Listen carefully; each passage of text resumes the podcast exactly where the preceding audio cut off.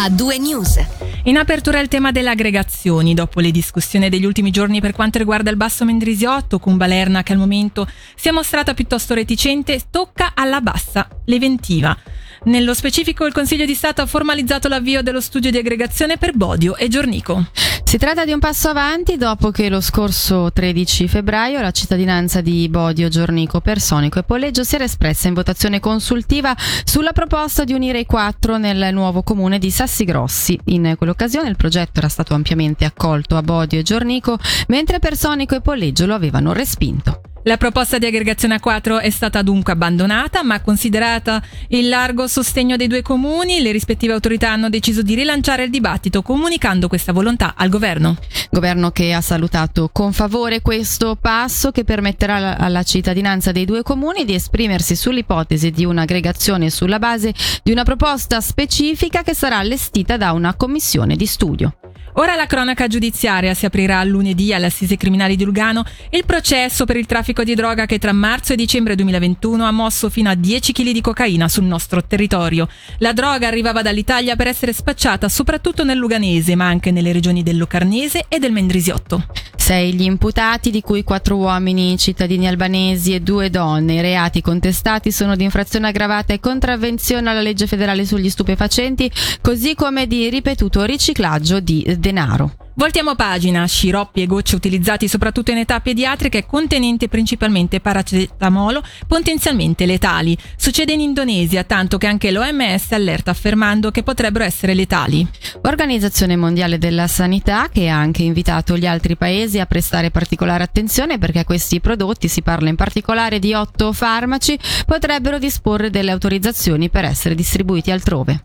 Quanto è reale il pericolo di una distribuzione in Europa e anche le nostre autorità stanno vigilando? Lo abbiamo chiesto al farmacista cantonale. Questa è una notizia che, che riguarda paesi che hanno degli standard inferiori a quelli che conosciamo in Svizzera o in Europa. È un fenomeno che, che non è nuovo, è già capitato esattamente questo tipo di problema con degli sciroppi al paracetamolo all'antigelo, perché quelle sostanze contaminanti sono di fatto l'antigelo eh, che viene viene usato per sciogliere il paracetamolo. Una cosa di questo tipo alle nostre latitudini è semplicemente impensabile, esclusa direi al cento per cento. L'importazione di medicamenti che non sono quelli del mercato svizzero è possibile anche nel nostro paese da parte delle farmacie, per esempio, possibile anche in certe situazioni da parte dei, direttamente dei consumatori, ma fondamentalmente si può importare solo da determinati paesi, si può importare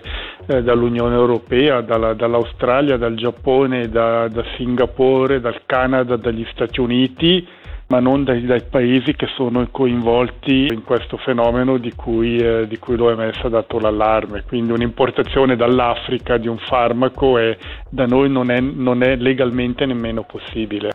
Quello che abbiamo appena sentito era Giovanni Maria Zanini, farmacista cantonale. Ora dobbiamo tornare a parlare di Alessandro, il ragazzo aggredito sul treno Tilo pochi giorni fa da uno sconosciuto che lo ha colpito violentemente alla testa. Tra coloro, pochi purtroppo, che lo hanno aiutato e soccorso in quella situazione c'era una ragazza, Alessia, che lo ha assistito fino all'arrivo dei soccorsi.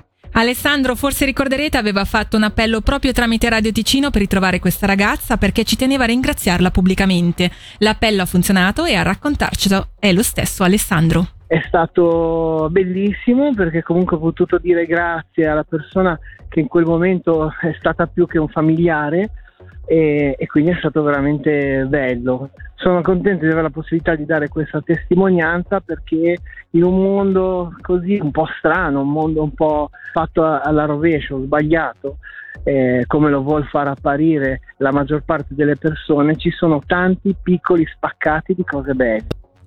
E questo era solo un assaggio dell'intervista che vi riproporremo nella seconda ora di A due News, dove Alessandro ci tiene anche a lanciare un messaggio importante e significativo.